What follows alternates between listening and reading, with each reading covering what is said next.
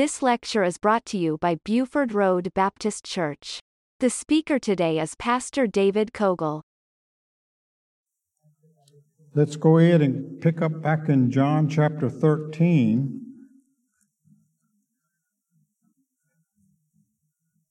We have uh, been following Jesus and his ministry through John. He's been dealing with the Pharisees, of course, dealing with a lot of unbelievers. And uh, he's, he's also had a following of folks, and they have watched his miracles, and some followed him be- just because of that. Some followed him because they wanted to hear what he had to say. But as we are drawing closer to the cross, Jesus has focused his attention on the disciples. He's gotten away from the crowd now and really uh, having one on one with them because he's trying to explain to them the things that are going to be happening in just a few days. He's been also mentioning to them that his death was around the corner. And we'll talk about what they thought about that. I mentioned that a couple times, uh, and as we've been going through this. But as he has gathered them into this upper room here, and these 12 disciples, he is uh, he's done some interesting things. You remember how he washed their feet, and that took them by shock and surprise. Some of them, like Peter, didn't even want him to do that, and Jesus was showing a great example of uh, love to his disciples, and he will mention this thing about love and what they are to do when he uh, is gone. And so that's that lesson in itself is something not just for these disciples, but it's for us who are children of God as well. And so we'll talk about that a little bit as well. Let's go back to verse 21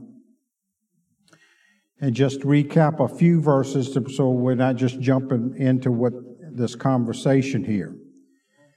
But after Jesus had begun to discuss with them some things, it says in verse 21 when Jesus had thus said, he was troubled in his spirit and testified and said, Verily, verily, I say unto you that one of you shall betray me. So Jesus is, is really showing what's going through his mind right now. He's also letting them know that one of you, one of you 12 here, are going to be one that will betray me. Verse 22 Then the disciples looked one to another, doubting of whom he spake. So they had no idea. Now there was leaning on Jesus' bosom one of his disciples, whom Jesus loved. And Simon Peter therefore beckoned to him that he should ask who it should be of whom he spake. And he then lying on Jesus' breast said unto him, Lord, who is it? So none of them knowing who, who the one is. You know, I can only imagine what's going through their mind. You know, am I going to be the one that's going to betray the Lord? Surely, surely not me, not me And each, each one of them. And so the John, of course, over there, very close to Jesus, and Peter saying, Hey, you're right there at Jesus. Won't, you just ask him so we can find out this is driving us crazy here? And Jesus' answer was like this He it is to whom I shall give a sup when I have dipped it. And when he had dipped the sup, he gave it unto or he gave it to Judas Iscariot, the son of Simon. So, Jesus in this room of 12 disciples, most of them at this point in time don't even believe that Jesus is going to die. They just, they don't, they don't have that in their mind yet, even though he's told them. Just a day prior to it, Jesus said he was going to Jerusalem, he would be killed. And Peter, you remember, he tried to rebuke Jesus. He said, No, you know, for God forbid, Lord, you're not, you're not going to the cross. No, we, we, this is not happening here. You're not going to die. And you remember what Jesus' reply was to him? Get thee behind me, Satan. Who, who was he talking to? He's talking to, to Peter. He's going to rebuke Peter, but he's also rebuking Satan at the same time. So Satan is influencing his mind at that particular point, and Peter's coming up with this saying, hey, you're, you're not going to the cross. Well, Satan didn't want him to go to the cross anyway, because, you know, that would, that would mean that there would be uh, a penalty of sin paid on the cross. Jesus was shed blood. So we find here that that is a very strong possibility Satan's having, having an influence on some of these. And who is sitting in the room with Jesus and these 12 men waiting to see who he's going to use like a glove and influence them to betray the Son of God? I believe Satan's there as well. And so we find out that that certainly is getting ready to take place. Verse 27 After the sup, Satan entered into him. Then said Jesus unto him, That thou doest, do quickly. So, you know, up to this point, you remember, they didn't know who it was going to be.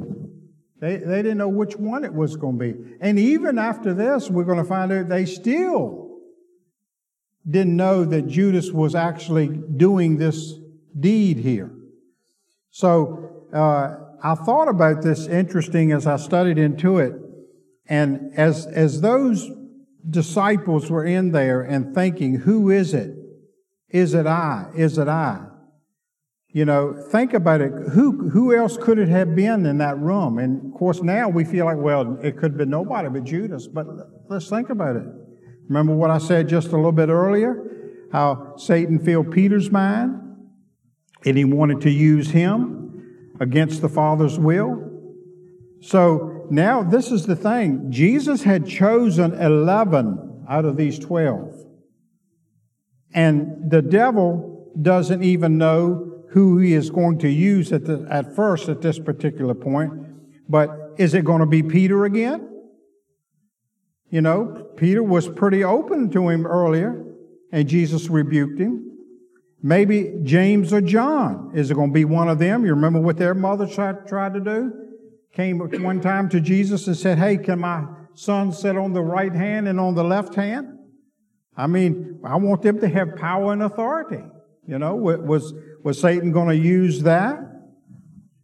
And also at one point, they called fire down from heaven on, on ignorant people. They wanted to do that.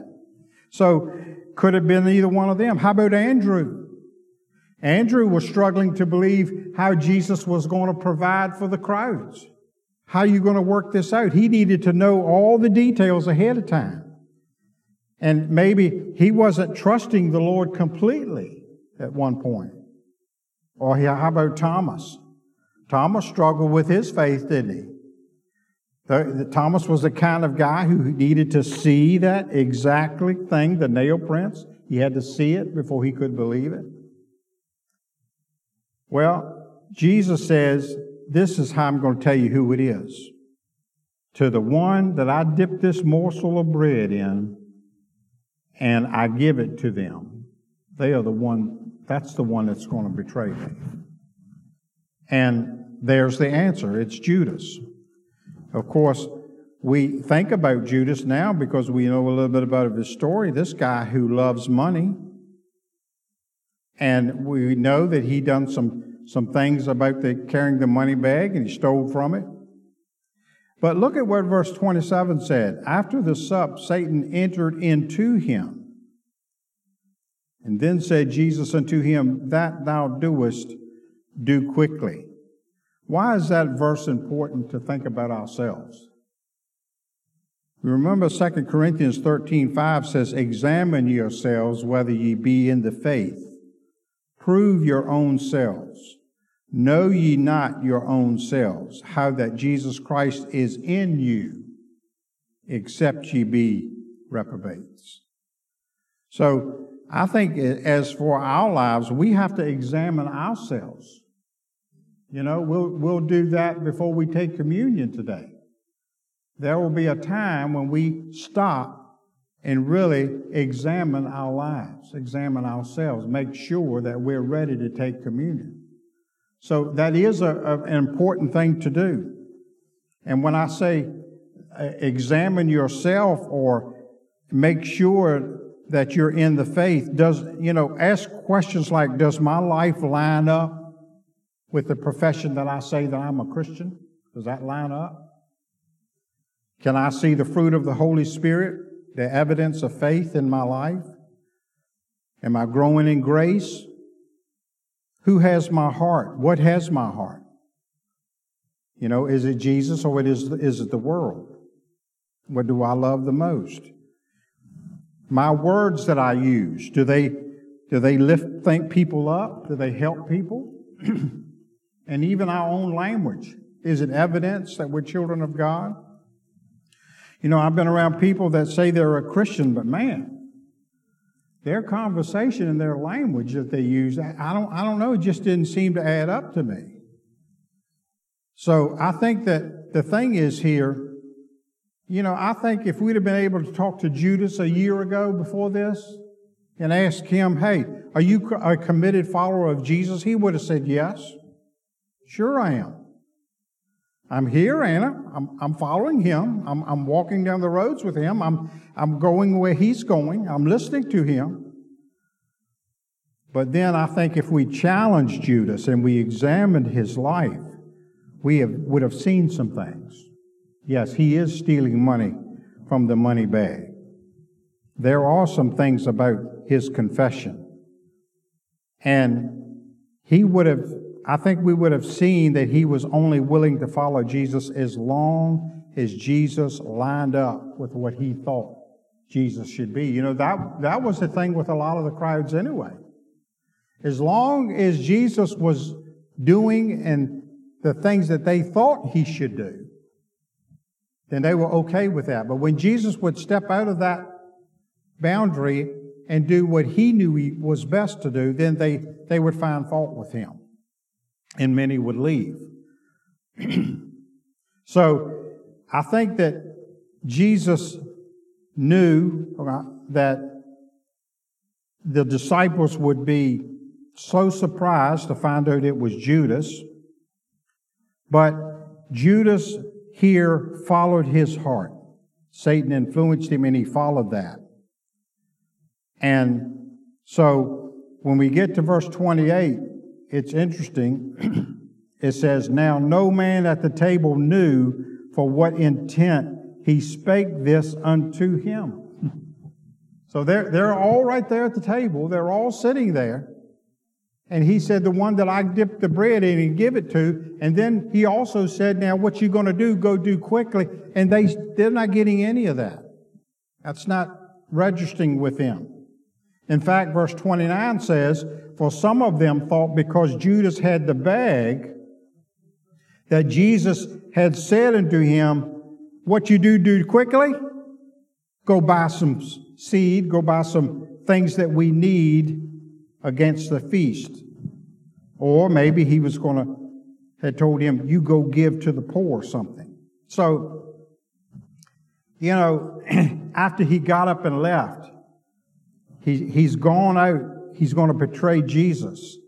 Jesus knows that his time on earth is very short and that he's going to be nailed to the cross in just a matter of hours. So these words are some of the last things that he spoke to his disciples before he died here. So they're very important words. But of course, they have no clue here uh, that what he is doing. Verse 30 He then, having received the sup, went immediately out, and it was night. Very, getting very close to the time that all this is going to take place. Verse 31 Therefore, when he was gone out, Jesus said, Now is the Son of Man glorified, and God is glorified in him. If God be glorified in him, God shall also glorify him in himself, and shall straightway glorify him. Little children, yet a little while I am with you.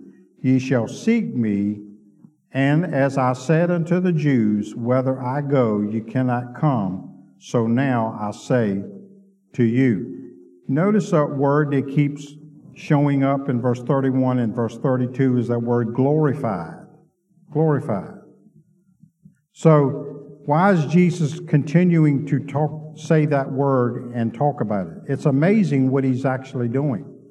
Because he's saying the Son of Man is glorified and God is glorified in him. So that immediately takes us to think about the mind of God. It shows us the different perspective that God has compared to ours. I mean, you think about it. This is a time when when he is condemned to death in the most painful way imaginable for crimes that he didn't commit, and he's going to be abandoned by all of his friends. And I don't think we would feel, if we were there at all, in using the word glorify or glorifying. I mean, God's in the big picture here says this is going to bring glory to himself.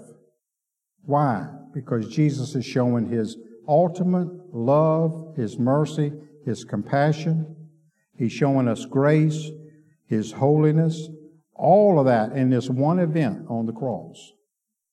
And it's most amazing and most glorious. No wonder he, he is using that word in all of human history, this event. So Jesus says, by giving us a glimpse here and I can imagine him looking at these disciples who, who have no clue. I mean, they're clueless about this stuff. And hearing this. And he says, I'm going to go away for a while. But where I'm going, you're not able to come right now. I mean, this is, this is not a permanent thing for you. you. You'll get there, but I have to go to the cross. And I have to die for your sin. And he says, then you will be able to be with me after that's over with. The price has to be paid. God's justice, God's wrath has to be satisfied. Look at verse 34. A new commandment I give unto you that you love one another as I have loved you, and that you also love one another. Yeah, he tells us something in that verse. And he says, I'm going to go away for a while, but while I'm gone, I want you to just sit here and do nothing. Is that what he is that what he's going to say to them? No, he actually says, I'm going to give you a new commandment. And that new commandment is that you love one another. You know, sometimes when we read that and we ask ourselves this question, how is that a new commandment? I mean, after all, all the way back in Leviticus 19, 18, God says we're to love our neighbor as ourselves. And Jesus said the same thing to the rich young ruler. Remember that?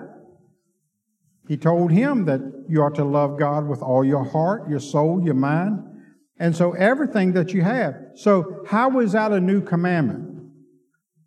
But Jesus looks at his disciples and I believe he, does, he doesn't tell them to love one another as they love themselves, but he says, Love one another as I have loved you.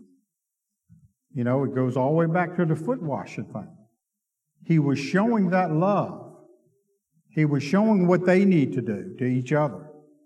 And so it was a very important commandment that he gave them that they are to love one another. Now, why is it so important even for us today? Verse 35 By this, by what? By loving one another. Shall all men know that you are my disciples if you have love one for another? So, the world will recognize us as followers of Christ when we have that relationship to each other that's full of love. Every child of God should be able to exemplify Christ's love through them, through their life. You may look at a person and, and say, because of what they look like, I don't, I, I don't love them. But then you got to step back and say, it, it's not about me, it's about God loving them. And if He's going to use me to speak to them and help show that love, then that's what's going to reach them.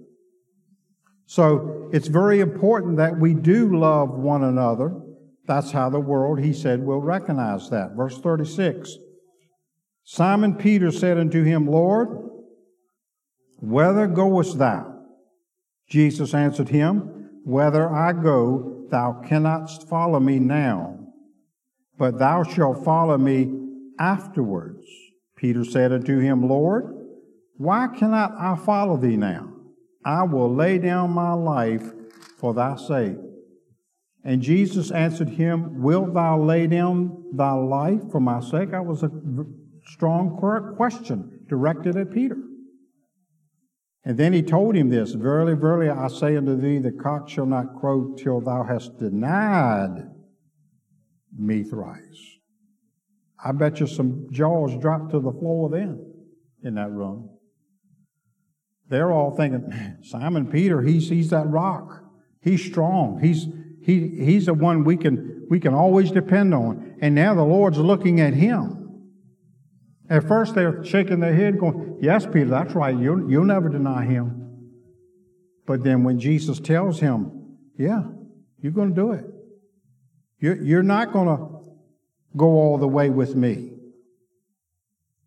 So I think as that conversation started there, it's like, wait, wait a minute. Where did you say you're going, Jesus?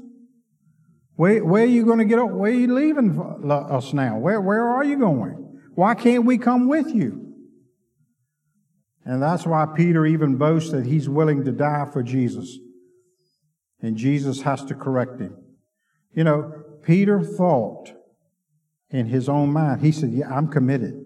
I'm committed. I'm a sold out follower of Jesus. But we know down the road his faith is going to be challenged around that fire. Challenged by a little, a little girl, a young woman. Challenged. Aren't you the one that was with Jesus? No, not me. You know, our faith will be challenged. We, we can be here in church on Sunday saying, I'm a sold out follower for Christ. I'm with Him all the way. But you know what? When we go out these doors, our faith will be challenged. And, and people of the world will challenge that faith. And then we have to re- remember hey, Holy Spirit, I need your help today, every day, to face these challenges.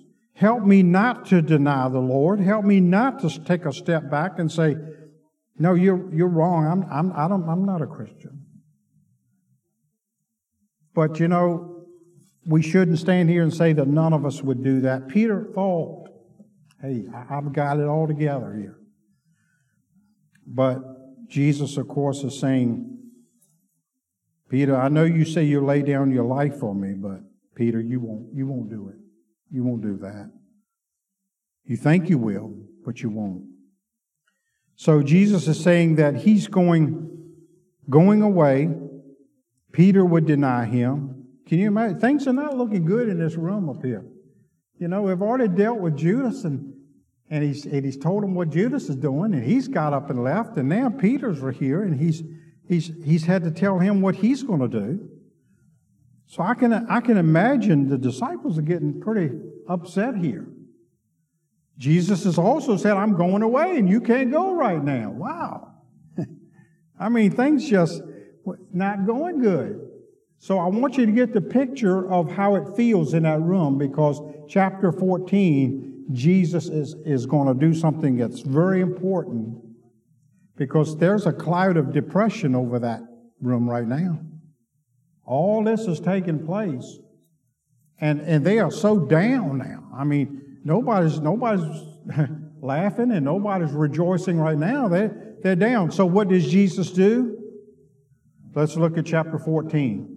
And this chapter is very familiar to a lot of you because we use it in funerals, gravesides, many times to comfort people who have lost a loved one. And these are comforting words. So, hey, you think those disciples need comforting right now? they sure do. After all that's been going on. So, what does Jesus do? Let not your heart be troubled. Ye believe in God, believe also in me. So he says, wait a minute, I know how you're feeling right now. I know all of you are, are troubled in your hearts because of what's going on. But I want you to know that you can believe in me. And I don't want you to be troubled. And he says, he begins to tell them about this place that he's going away. They don't know where he's going. They don't know how to get there. In my Father's house, verse 2, are many mansions. If it were not so, I would have told you. I go, you remember? They say, Where are you going, Lord? I go to prepare a place for you. And if I go and prepare a place for you, I, the Lord Jesus, will come again and receive you unto myself that where I am, there you may be also. I bet you they're starting to feel better already. Because Jesus has not only told them where he's going and what he's going to do, but he says he's going to come back for them and they are going to be where he is. Verse 4 Whether I go, you know, and the way you know. So, as he begins to to encourage them as he begins to comfort them at this terrible time that they're going through. Isn't it amazing that the very one who is going to the cross, the one who is going to be arrested and beaten and mocked and nailed to the cross and have the wrath of God poured out upon him, he's concerned for his disciples. Wow. Such love the Lord Jesus showed there. He doesn't want their hearts to be troubled. And you know, when you read those verses and see the kind of concern that he had for his disciples, you know, if it had been you and me, we'd have stepped back and said, hey, fellas, y'all think y'all got problems? You don't know what I got to go through. You don't, you don't have no idea what I'm facing ahead. So don't be giving me any problem at your pity party. That wasn't the case at all, was he? He was concerned about them being troubled in their hearts. And he, knowing he had to go to the cross, here he is concerned over his disciples, and that concern over them and that love to them, I believe is going to give them that peace and that comfort that they need. So it's amazing, it's so amazing that Jesus would take time to still be concerned over them. And so Jesus says, I'm going away. I'm going to prepare a place. And Thomas, of course, is going to answer him this way. Thomas saith in verse number five unto him, Lord, we know not whither thou goest, and how can we know the way? So, Thomas, of course, is saying, Listen, I know you're telling us where you're going. Uh, we don't know how we're going to get there. And it seems like a very legitimate thing to say. And none of them at this point in time really understand or comprehend still that Jesus is going to the cross. Jesus has told them, He's tried to let them know ahead of time, but they are not getting that. They don't want to hear that. Because again, to them, what was Jesus supposed to be? Just like most of the Jews thought that day, that Jesus had come to liberate them from the Roman rule. So here we are at Palm Sunday today, and it was the same deal. You know the story. Jesus is riding in there on a donkey, and what are they shouting? Hosanna to the highest. Our king is here to do what? Deliver us from the Roman rule. They were waving those palm branches and they were shouting at the top of their lungs because finally Jesus was here to do that. But now, in their minds, how in the world is he going to do that if he's going to the cross? How can a king deliver if he's going to die? So they certainly don't add those things together and come up with what they want to understand about this whole thing. But Jesus, of course, was here to deliver us from sin, not from the Roman rule. Much more importantly, it was from sin. And they didn't understand that. So uh, they, they don't understand that their primary need wasn't to be given their best life on earth now, but a life forever. You know, a lot of folks like that. They live for today. They give everything to this world. They spend all their energy and our time, and we say, hey, live life to the fullest because tomorrow I may die. Well, are you prepared for eternity when you do die? You know, there'll be a lot of people who face Christ as their judge who gave it all on the earth, but gave nothing for Christ on the earth. Nothing, laid up nothing for eternity. So Jesus is saying, hey, we need to look at what's important here. Remember what Paul said? If in this life only we have hope in Christ, we are most men miserable. We need to understand that the Bible teaches us over and over again we don't place our hope in this life. This life is like a vapor, isn't it? It's gone. The things of this world are so corrupted by sin. The things of this world are going to pass away. I love that old hymn, This world is not my home, I'm just passing through. My treasures are what? Laid up somewhere beyond the blue. The angels beckon me from heaven's open door, and I can't feel at home in this world anymore. I wonder how many people feel at home right here. You talk about your homes in heaven, they look at you like you're crazy. But I guarantee you, there's going to come a day when you better make sure your home is in heaven. Thomas and the others had hadn't quite gotten that understanding. So he says, We don't know where you're going, Lord. And how can we know the way? And then there's that most familiar, important verse that's said so many times from the pulpit right here in our church. And that's verse 6. Jesus said unto him, I. See, who's he talking to? To Thomas. But also, all these disciples are hearing it too. He says, I am the way, the truth, and the life, and no man cometh unto the Father but by me. You remember that was their question? How can we know where you're going and how can we know the way? We don't know how to get there. Lord, how, how are we going to get there? And Jesus comes back with saying, listen, there's only one way to get there. And he says, I am the way, the truth, and the life. No man cometh to the Father but by me. So it's so very important today for us to re-emphasize that to people of this world. Because we live in a world where people think there's a lot of different ways. They come up with, oh, y'all are so narrow-minded. There, there's many ways we can get to heaven. We can do this, we can do that. Don't, don't tell me that Jesus is the only way. Listen, folks, Jesus is the only one who died for us. He's the only one that shed his blood for us. He's the only one that was a sinless Savior. He is the only one that could do it for us. And for some people to come up with, wonder how that makes the Lord feel.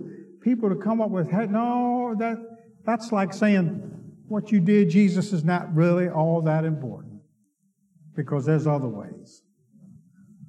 Well, Jesus is certainly replying in the way of this, this statement that they need to know in this verse that the church needs to fully understand. And it's a verse that the world needs to hear. You know, if a person thinks that God is going to grant them eternal life apart from Jesus Christ, they're mistaken. Many, of many folks in this world, because I'm a good guy, I don't cuss too much, I don't drink too much, I help my neighbors out, my mama loves me. I mean, it's, it's all kind of stuff that people come up with, but they're mistaken when it comes to going home to heaven. Jesus said, I am the way, the truth, and the life. And these, these disciples here, they're, they're listening to all of this, and they, they, they still have questions in their mind. Verse 7 If ye had known me, ye should have known my Father also. From henceforth you know him and have seen him. You remember there was many times when people would question Jesus in his ministry, and Jesus would say, If you've seen me, you've seen the Father. How in the world can this man forgive somebody of sins? Thy sins be forgiven thee, he would tell somebody. How, they'd say, How in the world can he do that? Who is he they could do that? He's God in the flesh. No wonder he could do that. So that's what he's saying here. If you known me, you should have known my Father. And from henceforth ye know him and have seen him. So here's some more things that the disciples are asking and saying. Philip saith unto him, verse 8, Lord, show us the Father, and it sufficeth us. They're still not getting the part where you're looking at him right now. You're looking at God in the flesh right here. Jesus saith unto him, Have I been so long time with you that you hast thou not known me, Philip? Come on, Philip. You've been around me, you watched me, you listened to me. He that hath seen me has seen the Father. And how sayest thou then, Show us the Father? You see, they're, they're not grasping it all yet. They just, they're not, they're not getting everything that Jesus has been teaching and saying. Verse 10 Believest thou not that I am in the Father, and that the Father in me? The words that I speak unto you, I speak not of myself, but the Father that dwelleth in me, and he doeth the works. Everything that Jesus did was in the will of the Father. He came to do the will of the Father. And he followed through that all the way to the cross. He followed through that through the resurrection. All of it. He did the will of the Father. And that's what he came to do. And he, no wonder he used those words like glorify. I'm going to glorify the Father, and the Father's going to glorify me. We work hand in hand because I'm doing the will of the Father. Verse 11, believe me that I am in the Father and the Father in me, or else believe me for the very work's sake. You've seen what I've done, disciples. You, you saw the works that I've done. Nobody could have done those but, but God. Don't you believe that? Verse 12, Verily, verily, I say unto you, he that believeth on me, the works that I do shall he do also, and greater works than these shall he do because I go unto my Father. Jesus was going to tell these disciples eventually go ye into all the world and preach and teach the gospel, and they were going to lay on hands, they were going to do great works because of who was in them. And he's saying, You believe in me, you'll see these works and you'll do greater works than these as well. Verse 13, and whatsoever ye shall ask in my name, that will I do, that the Father may be glorified in the Son. You ever thought about many times you hear people pray, and when they close their prayer, they will say, In Jesus' name we pray. And I think we, we do that because that's what, that's what's said here in verse 13. When we're asking the Lord to do some things, it says we are to do those things whatsoever you ask in my name. I don't close my prayer and say, in Brother David's name I pray. Because I can't, I can't do anything. But in Jesus' name, through Christ, some great works can be done. Verse 14, if you shall ask anything in my name, I will do it. See the importance of using his name? It's so very important. And then verse 15, if you love me, keep my commandments. What was that new commandment he gave? That you love one another, didn't he? So he goes back to that word love and he says, Hey, you fellows in this room, and it speaks to all of us as well. If you really love me, and I'm sure they were looking him in the eye, especially after hearing him rebuke Peter and seeing Judas walk out and all these other things. And he says, Let me tell you something. If you love me, just do what I ask you to do. Just do what I ask you to do. Shouldn't we as Christians read the Word of God and say, Hey, I need to do that? That's what the Lord asked me to do. And if I love the Lord, I'll do it. You know, if you really love someone, one of your family members, you really love them, and they ask you to do something, you'll, you'll do everything in your power. You see, I, will I'll work it out. I'll do my very best because I love you that much. Well, my goodness, if we can do that for a family member, we certainly can do it for the, for the one who died for us, can't we? If you love me, then keep my commandments. Well, we'll stop here today. You listen to Pastor David Cogle. For more information, visit our website at BufordRoadBaptistChurch.com.